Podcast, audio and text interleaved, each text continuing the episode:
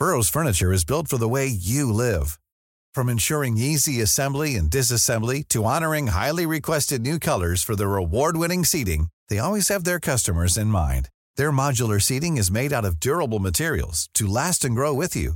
And with Burrow, you always get fast, free shipping. Get up to 60% off during Burrow's Memorial Day sale at burrow.com slash ACAST. That's burrow.com slash ACAST. burrow.com slash ACAST. Since 2013, Bombas has donated over 100 million socks, underwear, and T-shirts to those facing homelessness. If we counted those on air, this ad would last over 1,157 days. But if we counted the time it takes to make a donation possible, it would take just a few clicks. Because every time you make a purchase, Bombas donates an item to someone who needs it.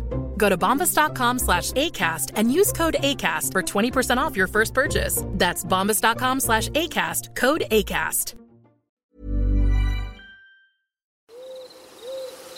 Story time. There's never been a faster or easier way to start your weight loss journey than with PlushCare.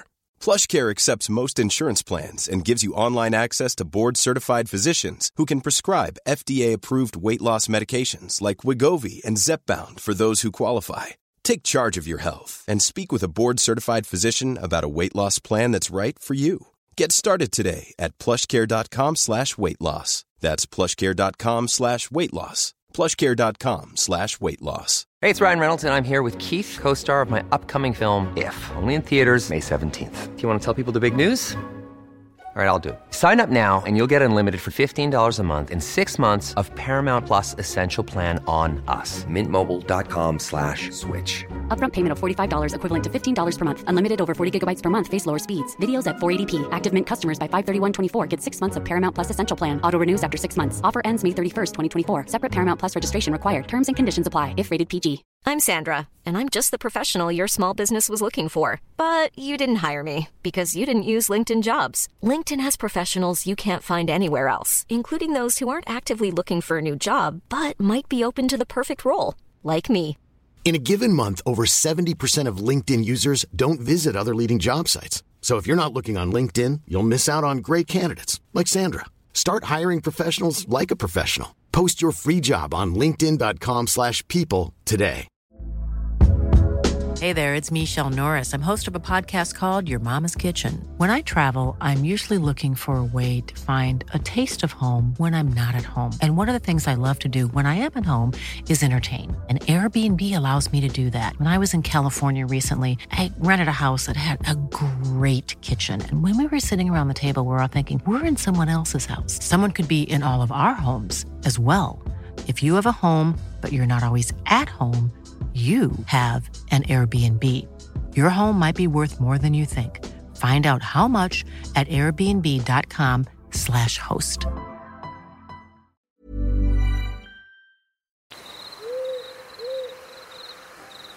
So one night I'm driving home from a friend's place. It's pretty late, like 2 or 3 in the morning.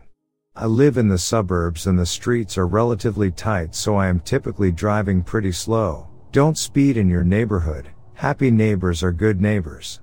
I'm nearing the turn to enter my close and from a distance I see what looks to be someone outside. Pretty unusual this time of night as it's all young families and retirees around me. As I get closer it's definitely a kid which is even stranger, like, doesn't this kid have parents? They're standing directly under the street light with a raincoat on, not raining, and their hood up over their head so that the shadow cast completely covers their face. I know my neighborhood pretty well and while I don't know most by name, you know who is kids and who doesn't. This corner house 100% doesn't have any kids. That kid's gaze was locked onto my truck, unwavering, turning their head and staring straight at me as I slowly pass, turning right towards my house, this kid only a few feet away. This kid did a full 180 with their body and watched me drive down my street. While I only live six or so houses into the close, it's just enough I lost sight of the kid. It was super unsettling, I couldn't even quite explain to you the feeling I got from it.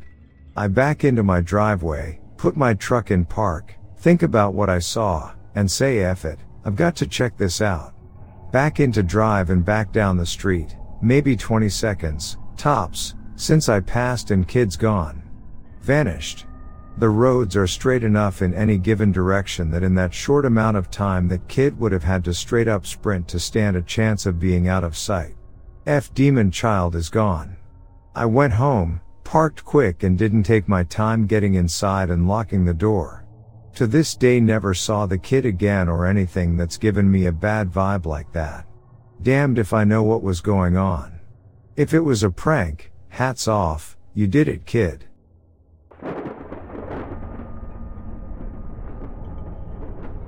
I am Ari, a young tribeswoman of the Native American tribe who have lived in the shadow of the majestic mountain for generations. Our lives have been peaceful, governed by the wisdom of our elders and the harmony we share with the land. But lately, a dark cloud has fallen upon our tribe. We have been plagued by a series of unexplained and brutal animal attacks, leaving us terrified and questioning our place in this world. The elders believed that these attacks were the work of a mysterious and powerful unknown predator lurking in the dark corners of the land. And so, I was chosen to investigate this phenomenon and put an end to the terror that haunted our people. As I delved deeper into the mystery, I ventured far from our village and into the heart of the wilderness. There, I uncovered an ancient tribal legend of a shadowy creature that could control the minds of animals, turning them into deadly weapons. This horrifying revelation shook me to my core, but I knew I had to return to my tribe and share what I had discovered. However, when I finally returned to the village, my heart shattered into a thousand pieces. My tribe had been destroyed, and my family, along with everyone I had ever known, was dead. The grief was unbearable, but I couldn't let the sorrow consume me. I had to find the unknown predator that had caused so much pain and suffering. But as I searched far and wide, the creature remained elusive, as if it was a ghost that had vanished into thin air. I knew, though, that I couldn't give up.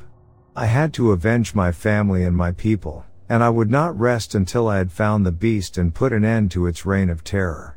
As the days turned into weeks and the weeks into months, I continued my relentless pursuit. But the unknown predator remained out of reach, hidden in the shadows.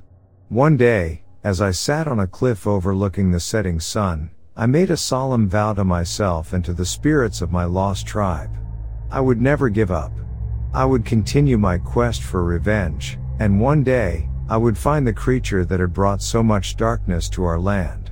And so, with the memory of my family and my people burning brightly within my heart, I set off into the fading light, determined to find the unknown predator and restore balance to our world. For I am Ari, the last of my tribe, and I will not rest until justice has been served.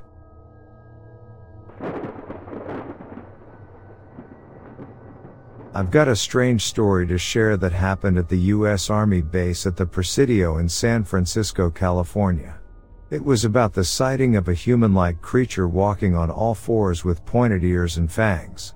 I remember walking back to my quarters around 2.30 am when I heard some strange sounds coming from the nearby forest.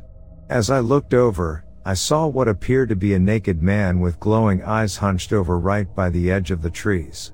But it wasn't until this humanoid creature began walking on all fours that I realized something was not right about the situation. This was no man, I realized. I watched as the creature jumped over a five foot fence with ease before disappearing into the forest. It was about six feet tall, had pointy ears, and long fangs protruding from its mouth. I thought the story would end there, but a few hours later, there were two more reports of the same humanoid creature sighted around the same area.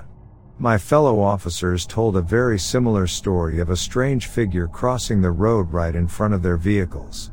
This is where it gets interesting. That particular road was open to only army personnel, so this means something from outside the base had somehow gotten in the forest.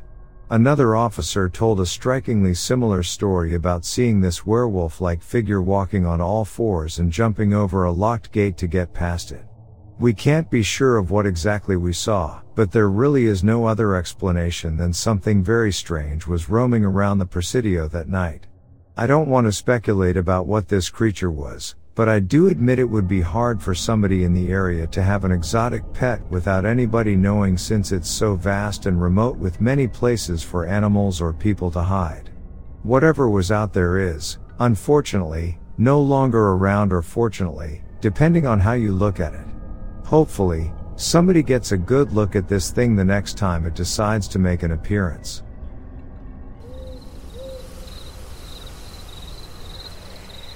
I was deer hunting, seated on my stand at ground level, facing generally north. This field is 20 acres tractor mowed. I was near the upper middle near a large rock and cherry tree. This entity was first seen with naked eyes. Thought it might be light and leaves playing tricks on my sight. The oak and beech brush still had their leaves. Sometimes this can happen when you are out all day in 18 Fahrenheit temps. I then observed it with 10 by 50 binoculars. It was still there. I noted that the area was very quiet, no birds or other normal outside sounds. My observation lasted about six minutes. I carry a field notebook as we are very active birders. I sketched what I saw and noted colors and size. No snow, little wind, 18 degrees Fahrenheit. The entity appeared very solid and I observed no movable joints. It never moved. The legs looked like stovepipe 6 inches diameter.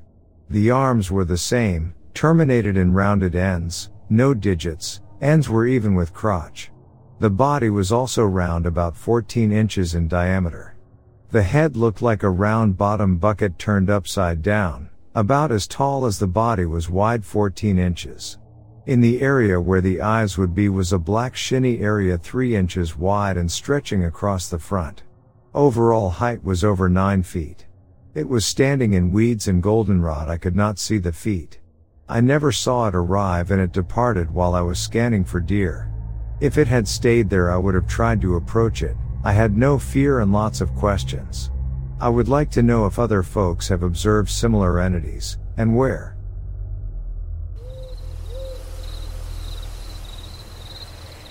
As soon as I turned 18, my parents demanded that I got a job. When three months passed, I was still unemployed. They went out and did it for me. I got hired at my family's ranger business, supplied places with rangers, and we'd go out and protect the park for however long the rangers owners could pay. I started in early winter, I was cold all the time. The job I was working at did not start until about 9 at night, or at least my ship didn't. I had to work until 9 in the morning, 12 hours, 5 days a week. The pay was alright. It was my first day at a new park. It was a ski resort, and they had hired rangers to act as security. We weren't really as qualified, but my family didn't have the greatest moral compass, so to speak. I started my shift, I talked with a little guy at the front. He said it was slow, not much happening. I was glad to hear this, Sitting inside and doing nothing for 12 hours, that's what I'd normally be doing anyway. I went inside and met the guy I'd be working with, we'll call him Freddy. He was reading the paper and drinking coffee. First day? He had asked. Well, I never worked at this place before, but I've been working with Tony for quite a while. It's a good business, I trust him, he responded with a little chuckle and went back to sipping his coffee. Nothing happened for a couple of hours. We sat back and relaxed. It talked about our lives and even got into a funny conversation about my uncle. About three hours in, we heard a loud banging at the door. Freddy got up to open it. There was nothing there, aside from a trail in the snow leading to the door. There wasn't much we could think about it, maybe a bird or an animal, I don't know, Freddy said, getting back to a seat. I thought it was a bit weird for a bird to slam into the door fast enough to make a bang that loud and still somehow get back up and walk out of sight. I didn't say anything, I just shrugged, whatever. After even more sitting and talking, Freddy got up and said that he was going to use the bathroom. He jokingly asked if I could hold on the fort, then went outside to use the restroom. I leaned back in my chair, quietly singing a Billy Joel song that had been stuck in my head, when Freddy basically kicked the door in, holding his hand. It was cut up and bleeding badly. I did not think to ask questions, so I shut up, ran to the first aid cabinet, grabbing the wrap, and put it around his arm. What happened out there? I'd asked him. He looked at my eyes and opened his mouth. There was another super loud bang on the door. I rushed to the door and locked it. I didn't know what was out there, but I did not feel like waiting for it to realize the door was open. Freddy was screaming in pain. I wrapped his wounds, but it wouldn't keep up forever. I went over to the phone. I picked it up. It called an ambulance. I explained that something attacked my coworker. They asked what, I told them I don't know, and they gave me a half-assed we'll send somebody, and I hung up. They asked to stand in line with them, but I didn't see how that would stop Freddy from bleeding out. Freddy slumped down, leaning against the table in the room. I slapped his face slightly to keep him awake. Freddy, who did this? He cleaned his eyes and couldn't be bothered to keep his head anymore. He was out. His cut was worse than I thought, and the ambulance needed to come very quickly. As I put a blanket on him, another loud bang at the window made me jump. I looked back, and there was a bloody hand on the window. It was a man, and he was begging to be let in. I ran over to the door and unlocked it. I went to the side where he was at, and I didn't see him. Did he run around? I looked down, and my jaw dropped. Right where he was standing was a trail of blood in the stand going around the wall. I broke out of my shock, turning the corner, and there were the culprits and just one wolf, but I know he wasn't the only one there. We both stood there, looking at each other. He snarled, and I gulped. I knew the time it took me to get the door was a lot less than it took him to get to me. I didn't want to risk it, just in case. I kept standing there. He took a step back, Maybe he's leaving, I thought to calm myself down. But he did not leave. He took a step back and, knowing what was coming, I ran to the door. He stopped. He lunged, biting into the flesh of my leg. I screamed out in pain, but at least he wasn't calling his pack or so I thought.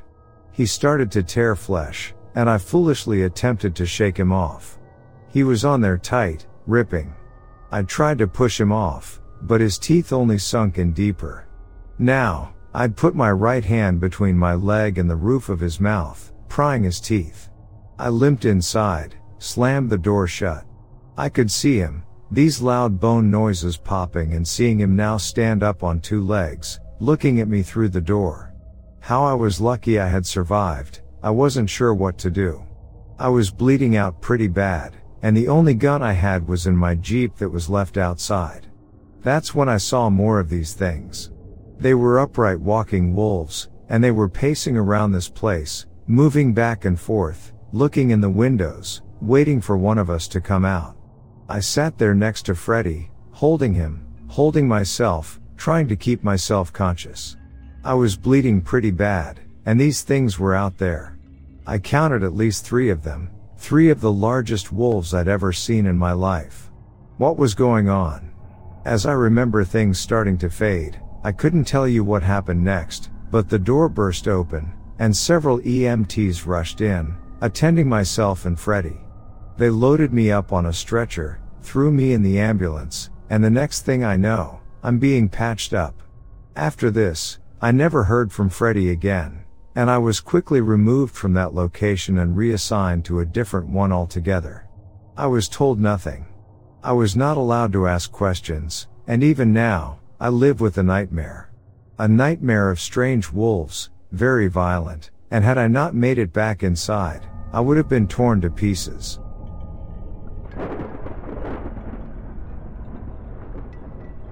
I am White Hawk, a young tribesman living in a lush, untouched forest, where my people thrive in harmony with nature. We have always respected the balance of the land, taking only what we need and giving back to the earth in return. However, a sinister force has disturbed the peace we have known for so long. Recently, our skilled hunters have begun to mysteriously vanish during their expeditions, leaving our tribe in fear and confusion. The disappearances have caused a great deal of unrest among our people, and as our food supply dwindles, we grow desperate for answers. One night, our spiritual leader had a vision that revealed the presence of an unknown predator stalking the woods. With my tribe's survival at stake, I knew I had to take action. I decided to volunteer to confront this predator and save my people. On my journey, I ventured deeper into the forest than any of our people had ever gone before. As I followed the trail of the missing hunters, I discovered that the predator was not an ordinary beast, but a shape-shifting creature called a skinwalker, born of an ancient curse that had been awakened. This malevolent being was responsible for the disappearance of our hunters and the chaos that had engulfed our once peaceful community. Determined to defeat the creature and restore balance to the forest, I sought the guidance of a wise elder who lived at the edge of our territory. She shared with me the story of the skinwalker and gave me a mystical artifact imbued with the power to protect me from its dark influence. She also taught me to harness my own spiritual power, which would be essential in my battle against the Skinwalker. Armed with this newfound knowledge and the powerful artifact, I set out to confront the creature. The Skinwalker was a formidable foe, able to change its form at will and prey upon the fears of its victims. However, with the help of the artifact and my own spiritual strength, I was able to resist its attempts to manipulate me and weaken its hold on the forest. The battle was long and arduous, but in the end, I emerged victorious. I had defeated the skinwalker, lifting the ancient curse and restoring balance to the forest. With the predator vanquished, our hunters were able to safely venture into the woods once more, and our tribe could return to the harmonious life we had known for generations. As I returned to my people, I was hailed as a hero. But I knew that it was not just my own strength that had led to our victory, but the wisdom and power of those who had come before me. We had all played a part in restoring the balance of the forest, and we would continue to honor the sacred bond we shared with the land and the spirits that guided us.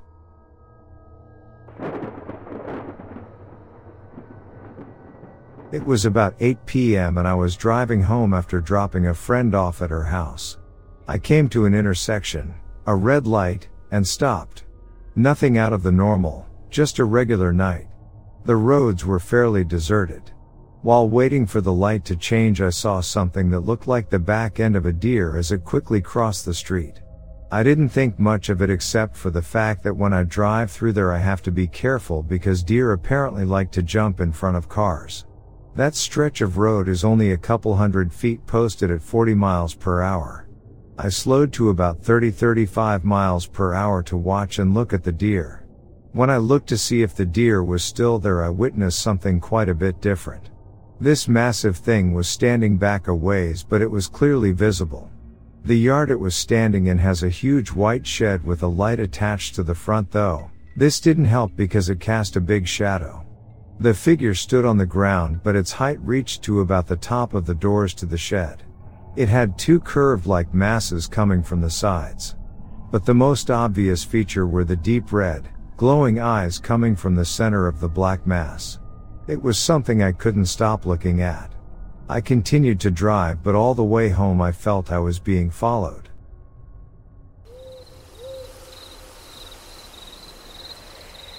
I'd like to share an experience my friend and I have unfortunately been dragged into.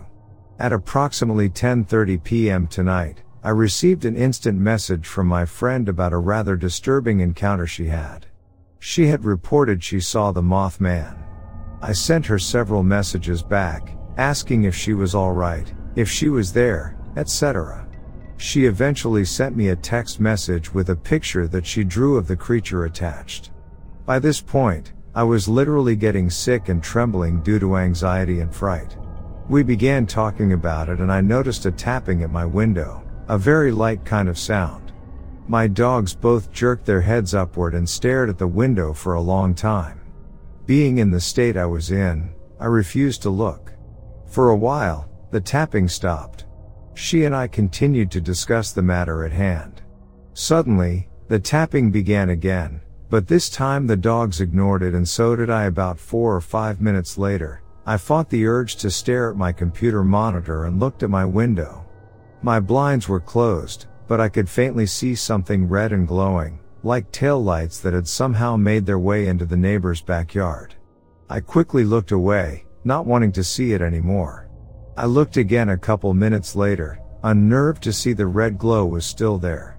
Again, I looked away and continued discussing this with my friend. Finally, I turned my head one final time and saw that the glow no longer remained. As I'm typing this email, I'm really worried, as the tapping has begun again and I'm really too afraid to move from this position. Above this, I've included my friend's side of the story, and, should you post this, we would certainly appreciate if you could put them both into one piece. We discussed calling the police, but she didn't want to make a big deal about it.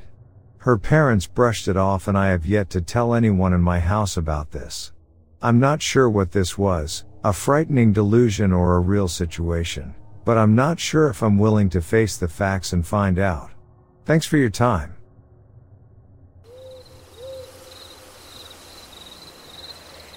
Well, both my friend and I live closer to Middletown, Ohio. There was another encounter I had shortly after I had sent the email and I kept forgetting that I hadn't sent it. I had walked out of my room to wash my face, try and calm myself down, etc. And my brother's room is directly across the hall from mine. I looked straight ahead and it was looking right through the window of his room. That's the picture I had sent. I stared at it for a while, feeling kind of cold and then feeling really scared and I finally pulled my eyes away and went about my business. When I came out of my bathroom, I didn't look in the direction of his room. My friend reported that what she saw had more oblique shaped eyes and looked kind of angry. I wasn't too sure about that hypothesis, while mine had large, round eyes and seemed kind of curious or something. Sorry I didn't include that in the original message. Like I said, this happened after I sent the email and I keep assuming I had included it when I hadn't. Other than the weird sightings, there wasn't any strange activity I can recall.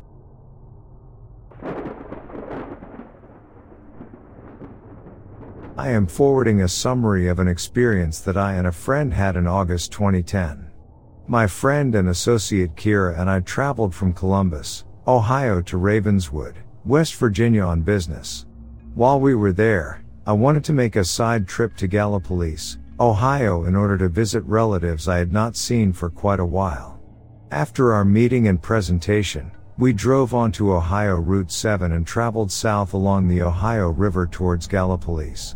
We had a nice, though brief, visit with my relatives. Around 6 p.m., we left their home and drove a few miles north on Route 7 to check into a hotel near the local airport. Around 7.30 p.m., we decided to get dinner and found a quiet restaurant so we could eat and work. After we finished, Kira needed to go to the store and pick up a few items that she forgot to pack. We headed to a Walmart that was nearby the restaurant. After we finished shopping, we were walking to the car when I noticed a woman running through the parking lot. When she reached her car, she looked back in the direction of the store then hurriedly got into the car. I quickly looked in the same direction and saw what looked like a large bird flying above the roof of the store. It was difficult to see but when it swooped downward the parking lot lights would shine off of it. It looked like it was either oily or had shiny leather-like skin. Whatever it was, it had a wide wingspan. I would guess it reached 8 to 10 foot across. It circled above the store for about a minute then just disappeared. We were both somewhat shocked at what we witnessed but figured that it was just a huge bird. Since it was dark, I figured we had misjudged what it really was. We drove back to the hotel and decided to call it a night so we could get an early start on the drive home in the morning. I got ready for bed but thought I'd watch some television first. By this time it was around 10 p.m. or so. I must have dozed off fairly quickly because the next thing I remember is frantic knocking on my door. I stumbled out of bed and checked who it was. It was Kira and she was obviously upset. She rushed into my room and said it's here. What are you talking about? A little bit perturbed that she woke me up. She said that she was laying on the bed reading when she heard something in the hallway. She got out of bed, walked to the door and listened to what she thought was scratching sounds. After a few minutes the sound stopped, so she went back to bed. Not long after she lay down she heard more scratching sounds but, from outside her window. Again she got up and peeked through the curtains. This time, something looked back at her. Our rooms were on the second floor in the back section of the hotel and both looked out onto a small parking lot and a large field beyond that. She could see, what she described as, a bald ugly man with wings who was looking directly at her with large bulging eyes that lit up bright red. It was there for only a few seconds. It then spread its wings while running at the same time towards the end of the parking lot and lifted off the ground like a bird. You're kidding, right? I muttered to her. Meg, I swear to God, that thing is out there and it knows we saw it. I knew the only way I was going to get some sleep was to allow Kira to stay in my room. The next morning we woke early, checked out and drove back to Columbus. Kira didn't mention the incident from the previous night during the ride. In fact, she has still never said anything else about it. We continue to be good friends and have a very good working relationship. But, I got curious. I had never heard about the Mothman or any of the tales associated with it. I grew up in Texas and had only lived in Ohio for a few years. I moved into my mom's house after she had passed away. Her relatives lived throughout Ohio, but I had never been told any of the stories. This is the reason I am writing to you. We were near Point Pleasant, West Virginia when we had this encounter.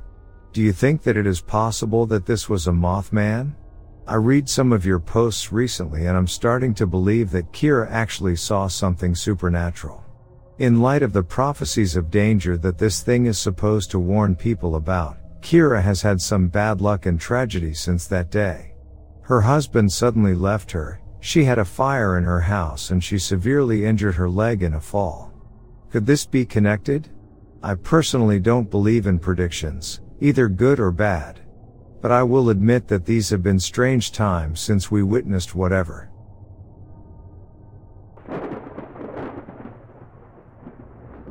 As an active duty US Army soldier, I have to say that life in the barracks can be pretty interesting.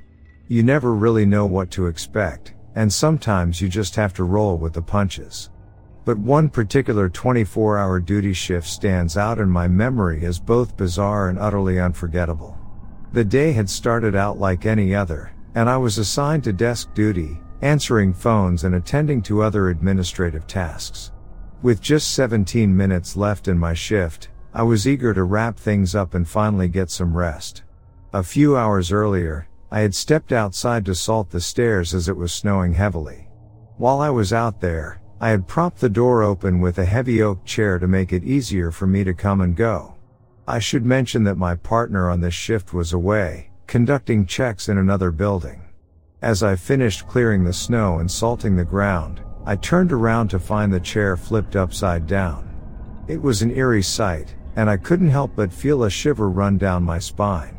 I couldn't shake the feeling that I wasn't alone out there, but I decided to carry on with my duties, hoping that the ghost would leave me be if I didn't pay it any attention. When I was done, I found the chair had moved again, this time turned sideways. I addressed the apparent ghost, saying, Okay, Mr. Ghost, I don't want to bother you, but I have to go inside now. I walked back inside, taking the chair with me, determined not to let this strange encounter get the best of me. But things only got weirder from there. Upon returning to the desk, I found an empty trash can placed on top of it, a sight that wasn't there when I left.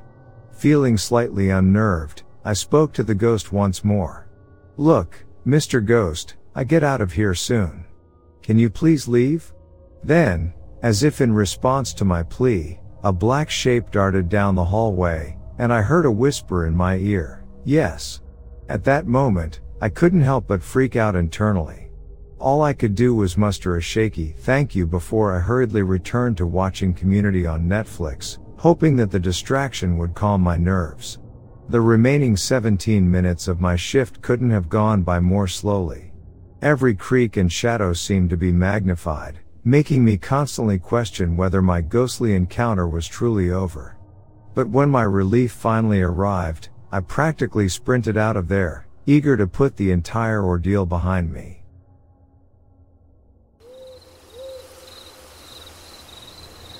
Good morning. As I sit reading this article, it amazes me that no one caught one of these things yet. I understand that if something with a 25-30 feet wingspan flies past you, you're not going to grab your camera as a first instinct. My son and I saw this monster thing last summer in Mertztown, Pennsylvania. We were parked on the side of the road in a heavily wooded area when this thing casually glided up.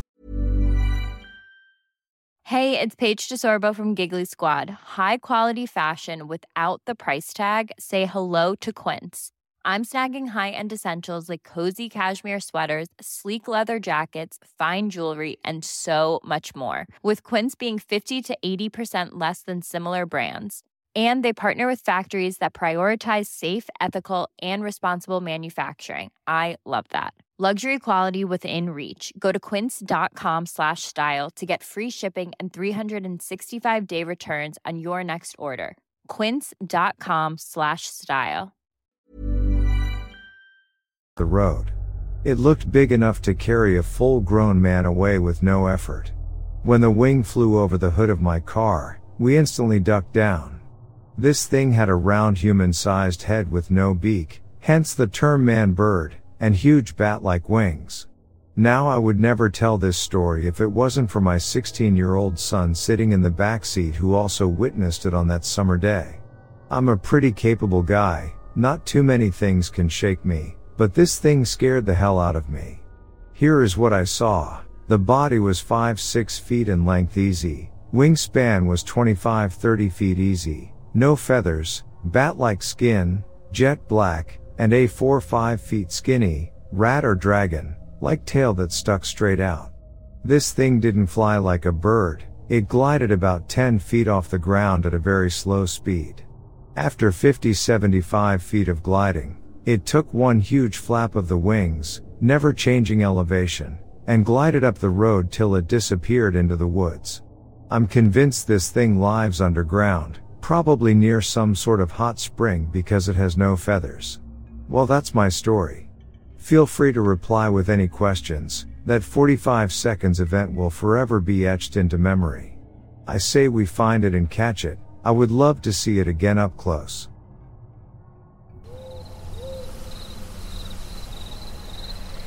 Once, my mom and I were driving to Las Vegas from Santa Clarita. We were just passing Barstow and on the I-15. It was right about high noon and very hot. Not a cloud in the sky.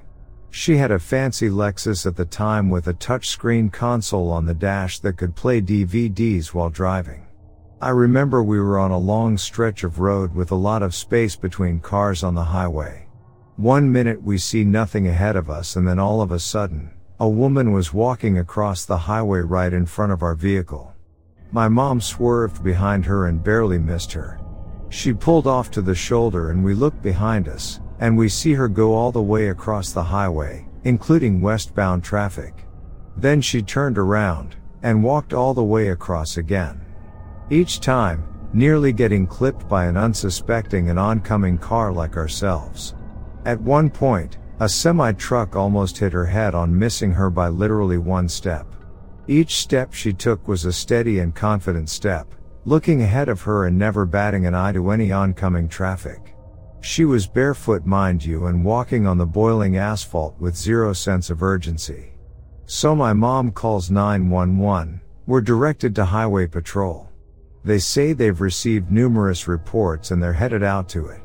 My mom decided after hanging up to slowly reverse down the shoulder to get a better look and see if she's okay. Yes, I know, stupid in more than one way.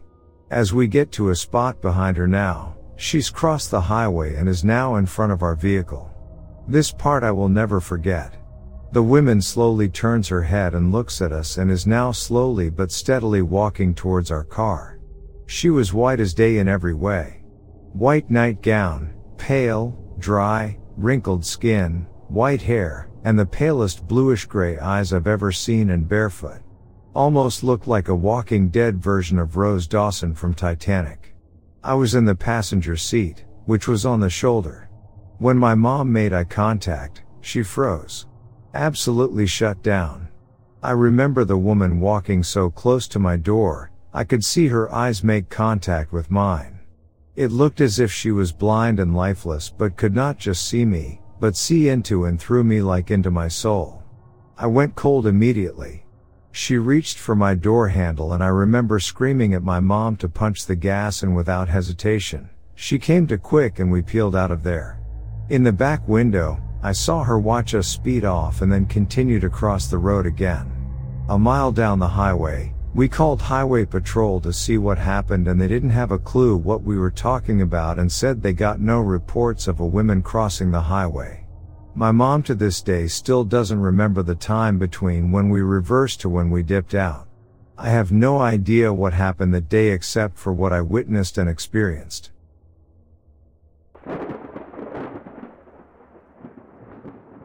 I was around 18 to 20 years old, sometime in 2008, when my life took a turn towards the extraordinary. I was sitting in the back seat of the family car, cruising down the highway with my parents up front. The day was calm, and there was no wind to speak of, except for the air rushing past our car as we sped along at 60 miles per hour. As we drove between two large hills, each about 50 feet tall, I noticed something peculiar atop one of the hills. It appeared to be an all black, metallic structure, resembling a hot air balloon, but with some significant differences. There was no basket, and the material seemed to be made of metal, with a matte black finish that didn't reflect any sunlight. The strangest part was the way it moved.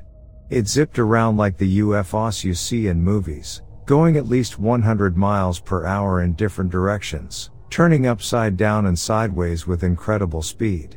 My parents and I were not the only ones who noticed it. Several cars had pulled over to the side of the highway, with people standing outside, staring in awe at the mysterious object.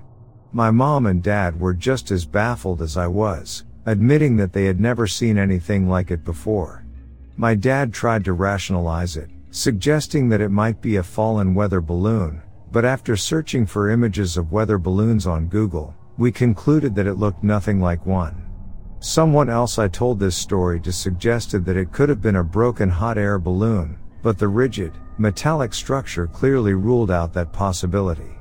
The sighting left a lasting impression on me, and over the years, I've become more and more interested in uncovering the truth behind that mysterious object. I've attended UFO conferences, read countless books and articles, and even joined online forums dedicated to discussing sightings and encounters.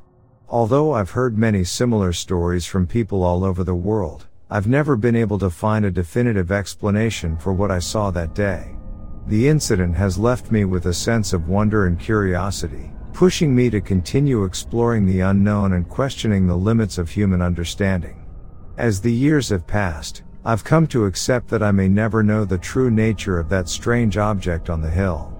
But the experience has shaped my life, opening my mind to the possibility that there are still mysteries out there, waiting to be discovered.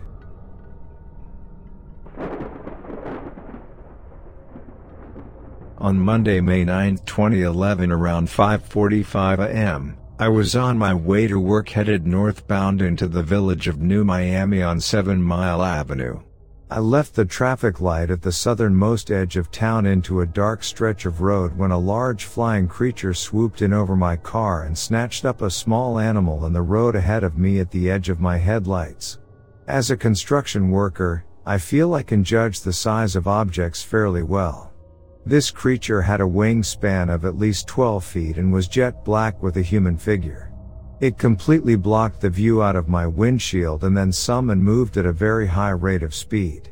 I was traveling between 35-40 miles per hour. It had to have been traveling at around 70-80 miles per hour. Like I stated before it swooped down grabbed the animal and was gone over the trees very quickly. I've researched large predator birds and raptors indigenous to Ohio and there are none that fit the description of what I saw. If you have any other questions about my experience, please feel free to email me back.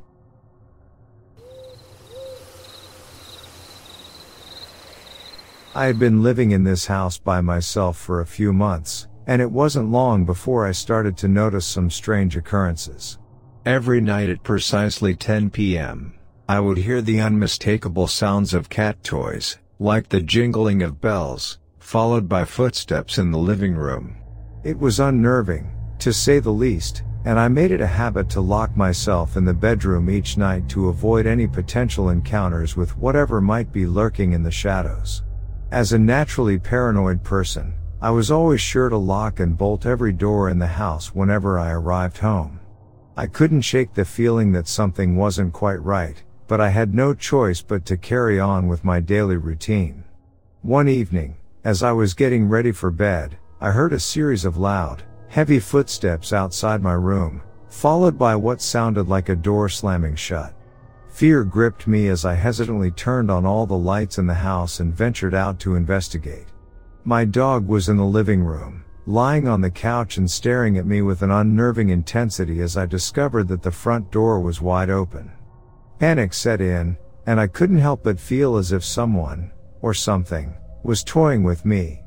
Whenever I shared my experiences with others, no one seemed to believe me.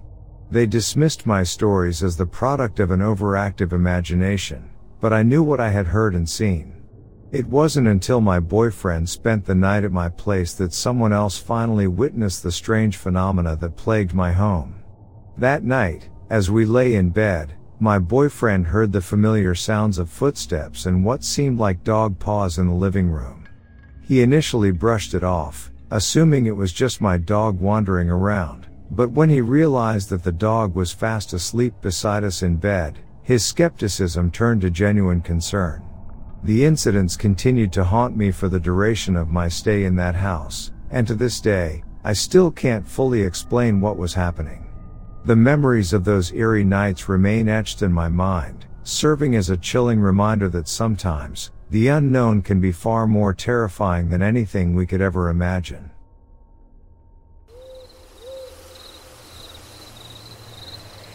When I was eight, I had one of those life-size rag dolls with yarn hair. One night I woke up and she was waving her arms around while placed on my bean bag. I know it's not malicious. I know it sounds crazy.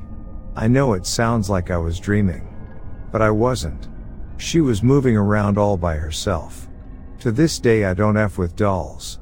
Edit, so when I saw her moving I got super scared and hid under my blanket for like 10 minutes with my heart racing frozen in fear building up the courage to run out of my room. Eventually I ran out of my room to get my parents whose bedroom was downstairs, and my dad came and got the doll and put her in the living room. I was too scared to sleep in my room so I went to sleep in my brother's bed which I would do when I had bad dreams and stuff. We heard farting and magazine pages flipping and at first thought it was my dad. It was like 4am at this point, who just couldn't go back to sleep, but when we were yelling out for my dad he didn't answer, so we were like oh my god it's Samantha, the doll. Since I was with my big brother, I was brave and we started shouting at her from his bedroom saying we weren't scared and we were gonna kill her and all this lamau. I was so traumatized by this living doll though that my parents brought her to my nana's house. It was a Christmas gift from a family friend that I didn't want to get rid of cause I felt bad and didn't want the doll to come back and be mad at me. But I would go for sleepovers at my nana's multiple times every year and when I would go, she would take the doll out of the playroom and put it in the back room and lock the door. It was always so hard to fall asleep but the dog would always sleep with me which would help. Fast forward when I was 15 and having a ton of mental health issues, unrelated to the doll lol, and a new med ended up making me have some paranoia and see a few things including a little girl a few times.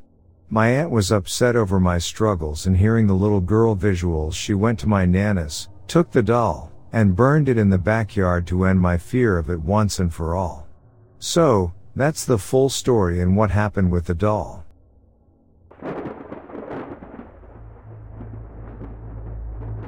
I met a good friend in school. It was kind of an uptight religious school. I was raised in the church but this friend that I met, he was there for other reasons. I kinda tried to talk to him about religion from time to time but he kinda blew it off.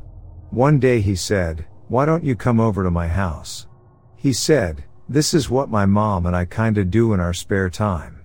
So we go over there and he has a real nice house, kind of ornate, you know, a lot of collectible household items and one of the items she has in this big open garden area is a Ouija board. So he convinces me, which goes against everything my mom had told me don't you mess with that stuff because something could attach to you, it could follow you back if it wants to. Just leave it alone. So, me being a teenager, I was, let me try it. So we gave it a shot and we got a few interesting responses. I was like, okay. That's that. So fast forward now, we're in our late twenties. I'm in school. Well, actually, I had just left college to move back in with my mom to help her with my grandmother. She was suffering with dementia at the time. My friends calls us up at maybe 3 or 3.30 in the morning. It was December, it was cold, snowing, and I could just hear him, my friend, he was just crying hysterically. So I get up, confused, in a daze, asking him, what's going on? And she, Francisco's mom, says, he needs our help, grab your keys and let's go now. You know, if he lives a few miles away. We get to his house and he's standing outside in the snow, with no shoes on, just an undershirt and jeans. He immediately gets in the car, starts crying again. He just shaking uncontrollably probably from being cold and being scared. He starts to calm down and we ask him, what's going on? What's happening in there? He says, I came home from hanging out with some friends. He's like, I smell this awful smell, almost like sulfur. He's like, I paid to mind to it, I looked around the house. He's like, it's not until I came to my living room I seen a man sitting on my couch. The man was very, I guess in his terms, the man was very good looking, very well kept. My friend had a dog, a big Rottweiler and this Rottweiler, instead of barking and going crazy and wanting to attack this guy, sat right next to the man. The man was kinda just stroking the dog. He said that when he looked at his eyes, his eyes were gray. There was no pupil, there was no white, that it was just completely grayed over and I don't know if there was some type of. There was no verbal communication, he said, but the look, maybe not not in his words but maybe some type of thoughts, he felt his thoughts were being read by this being. He just, he said it felt like his soul was being taken from him and that this being knew, I have you right where I want you.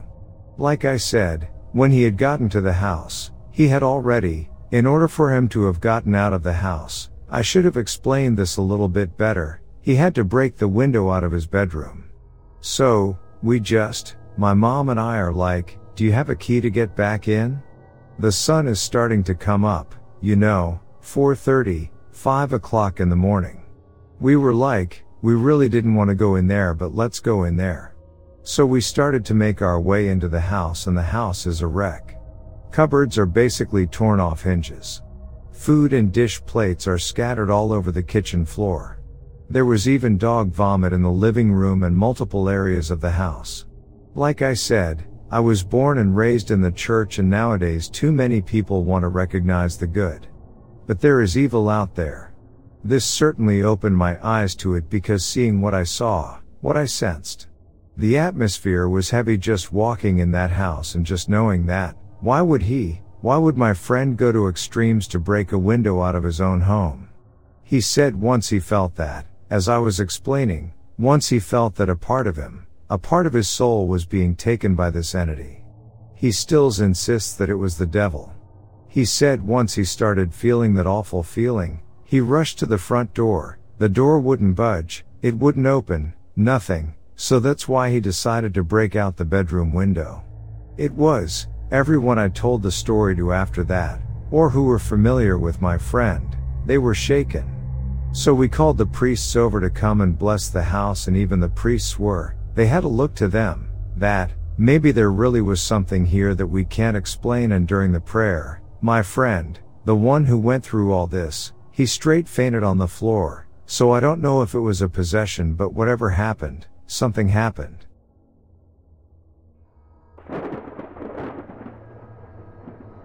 When I was 17 I was at my friend's apartment building, which his parents owned. It was a pretty old building in the Pilsen neighborhood of Chicago, and according to his dad it used to be owned by Al Capone, but I'm not sure how true that was. We had an apartment on the top floor that they let us use to just hang out and it allowed us easy access to the attic, It had a lock but we had a key, so we could go out to the roof and smoke cigarettes. One night, we were about to go up, but I had to pee, so I told him I'd meet him up there. After I was done, I went up the stairs to the attic portion that was connected to the roof. There were no lights, so we always used our phones to guide us. We had those old flip phones without lights, so you only had the light from the screen to help navigate the cluttered mess that was up there. As I made my way to the roof door, I saw a shadow pass by me. Now this wasn't like the shadow of something moving with the light of my phone. This shadow felt solid like a person. I followed the direction it went thinking it was my friend. I kept saying that I knew it was him and to stop playing around. It passed me a few more times, before heading to the other side of the attic and that's when I heard my friend's voice from downstairs. He got a call from his girlfriend and was in another room talking to her the whole time. It really freaked me out, since I know I was following something, so I basically jumped down the stairs. I told my friend what happened and that I did not want to go back up there and he agreed, so we decided to go for a walk instead.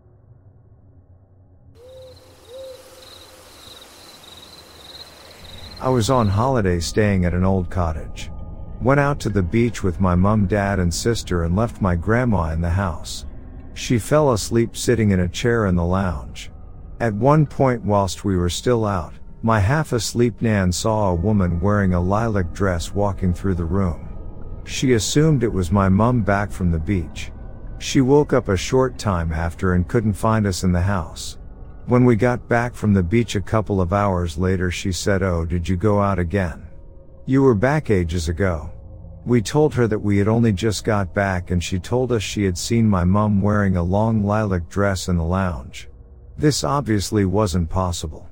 During this holiday, I was sharing a room with my sister as we were young and in the middle of the night we heard the front door slam loudly.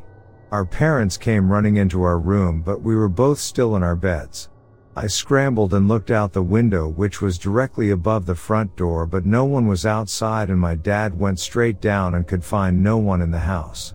Another day my mom went to the bookcase in her room and took a random book out. Placed within the pages there was an old handwritten note. It was personal written by a lady and she got a feeling that she shouldn't be reading them.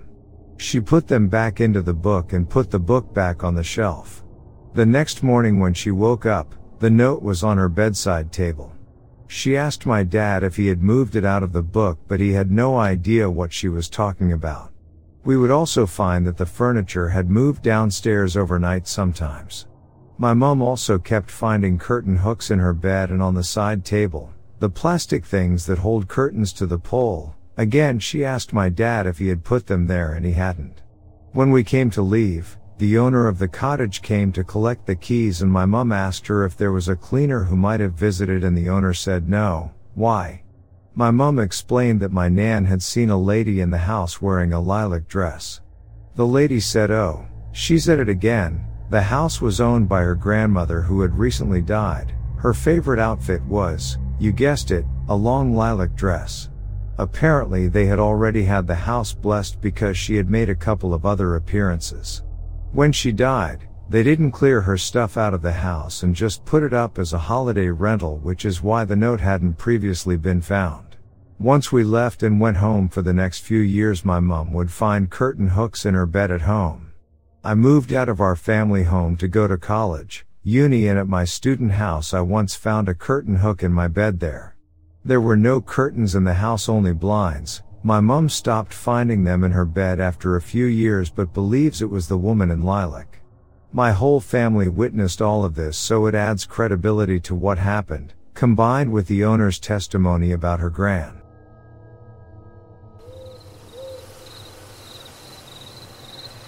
I'm atheist, so or I'm an abnormally lucky guy or somebody is watching out for me. Not one, not two, not three, but four times I had this urgency to go to an open area. If I were claustrophobic, I would understand it. But I, when I got to this open area, not one single building around me, and strong earthquake will hit the town. Puebla, 1998, 1999 and 2017 and Orizaba 2015. Weird thing is I don't live in those cities. Four times I've outran an hurricane category 5, by matter of hours. When I need something I usually get it, you wanna know how crazy it has become this. Last year due pandemic. US consulate in Mexico stopped all working related to foreign visas. Without visa I couldn't work on the US, so I got dumped of that opportunity. Fast forward to September and another chance is hitting my doorbell, better salary, better conditions, just plain better. But since I didn't cancel my visa appointment I had preference during the few three or four weeks the US consulate worked before having to shut down again. Everything was just one day to do. One day wait to the interview. One day to get the visa. From there, I can go on and on, about losing bus tickets only to later seeing that bus was wrecked or hijacked. Only studying the topics of an test was so common my classmates were pending on what topics I ended up studying. Seriously, I'm a very lucky person. And before you ask I have never lost on lotteries, scratches, and those kind of things. Never. I have never won big time but never lost, and I got the feeling I shouldn't keep trying. I can't honestly explain from where such good luck comes, and I know statistics, and I know chances are almost always on our favor. But seriously I just have so much luck that is just ridiculous.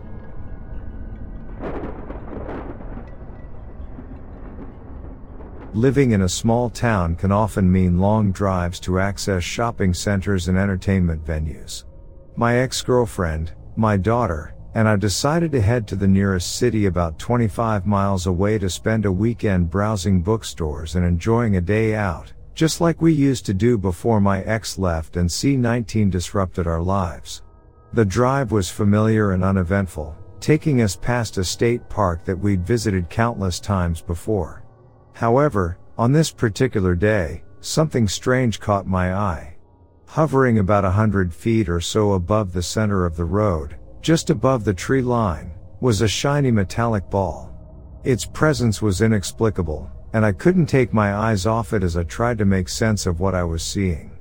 My focus on the mysterious object meant that I was no longer paying attention to the road, and before I knew it, the car had veered too far to the side, causing the tires to make that unmistakable BRRR sound as they hit the grooves on the shoulder. My ex-girlfriend, clearly alarmed, shouted, babe, urging me to correct our course and avoid an accident. I quickly straightened the car and asked her, do you see that? She responded with a puzzled, what? When I looked up again to point out the strange metallic ball, it had completely vanished. It was as if it had never been there in the first place, and I was left questioning my own perception. We continued on our journey to the city, but the encounter with the mysterious object weighed heavily on my mind.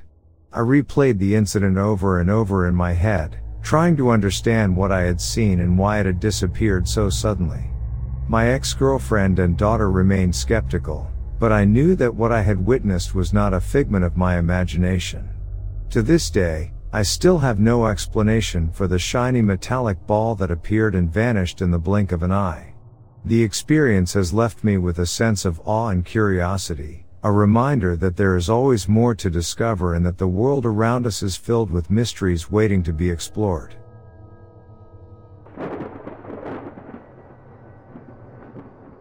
I'd like to start this by stating that I don't believe in the supernatural. But once, when I was 16, I was at a sleepover at a friend's house, and at about 3 a.m. I got up to get myself a cup of water. My bud was half asleep, but I asked if he wanted one too, which he just kinda did the MHM sound to and then turned to face away from the door in bed. I got out the door, as the room was directly connected to the kitchen, grabbed two cups and filled them.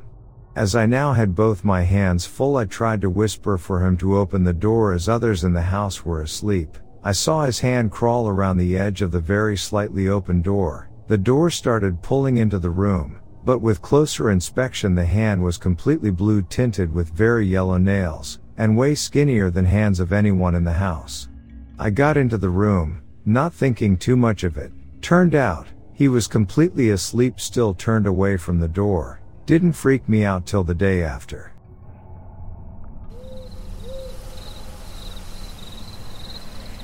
I really hope this doesn't get buried.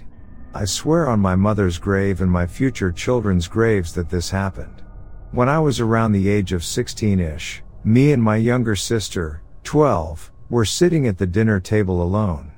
My mom had just left the house after she had served us our dinner. She served us fish, something we really hated. We were sitting at the table just miserably staring at our food, not talking and reluctant to eat but knowing we had to or else our mother would get angry at us. It was a small square table near the entrance of our apartment and my sister was sitting to the left of me. Across from me was an empty chair. All of a sudden, the chair across the table from me started rocking back and forth, pivoting from the back two legs of the chair. I initially thought that my sister was rocking the chair with her foot. It was the only logical explanation. I turned to my left to see if I noticed any movement from my sister. She's just staring at me with a serious expression and is still as a rock, absolutely no movement from her. The chair, however, is still rocking. It doesn't get more cliche than this, but I got up and started to lean down to see what was moving the chair and of course, the chair stops moving. I have asked my sister every year since then if she was lying about not rocking the chair and she has not gone back on her word to this day. So ghosts exist I guess. Edit. I know some people are downvoting because most paranormal slash ghost stuff is cap, but to be honest, even after that happened, even I had a hard time believing it happened myself as weird as it sounds, and I lived it. There's no just no other logical explanation to explain why that happened. That wasn't the only time weird shit happened in that apartment either, so I honestly wasn't surprised at that point. It just wasn't as clear cut like that before.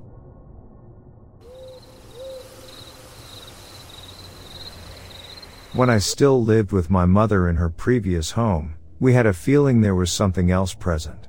The creepiest thing that I can't explain is one night I was sitting on the couch watching a show called A Haunting or something along those lines. As soon as the TV said. And that's when they started messing with the electricity. Both of the lamps in the living room started flashing on and off. I've never witnessed electrical problems before or after that. The lamps were plugged into different outlets. The TV didn't flash. I asked my sister if the lights upstairs were acting weird and she said no. When I came back downstairs from asking her they were back to normal. I've tried to think of an explanation besides it was a super weird experience with a spirit or something, but haven't come up with one. I didn't feel scared or anything, so it was actually pretty cool. LOL.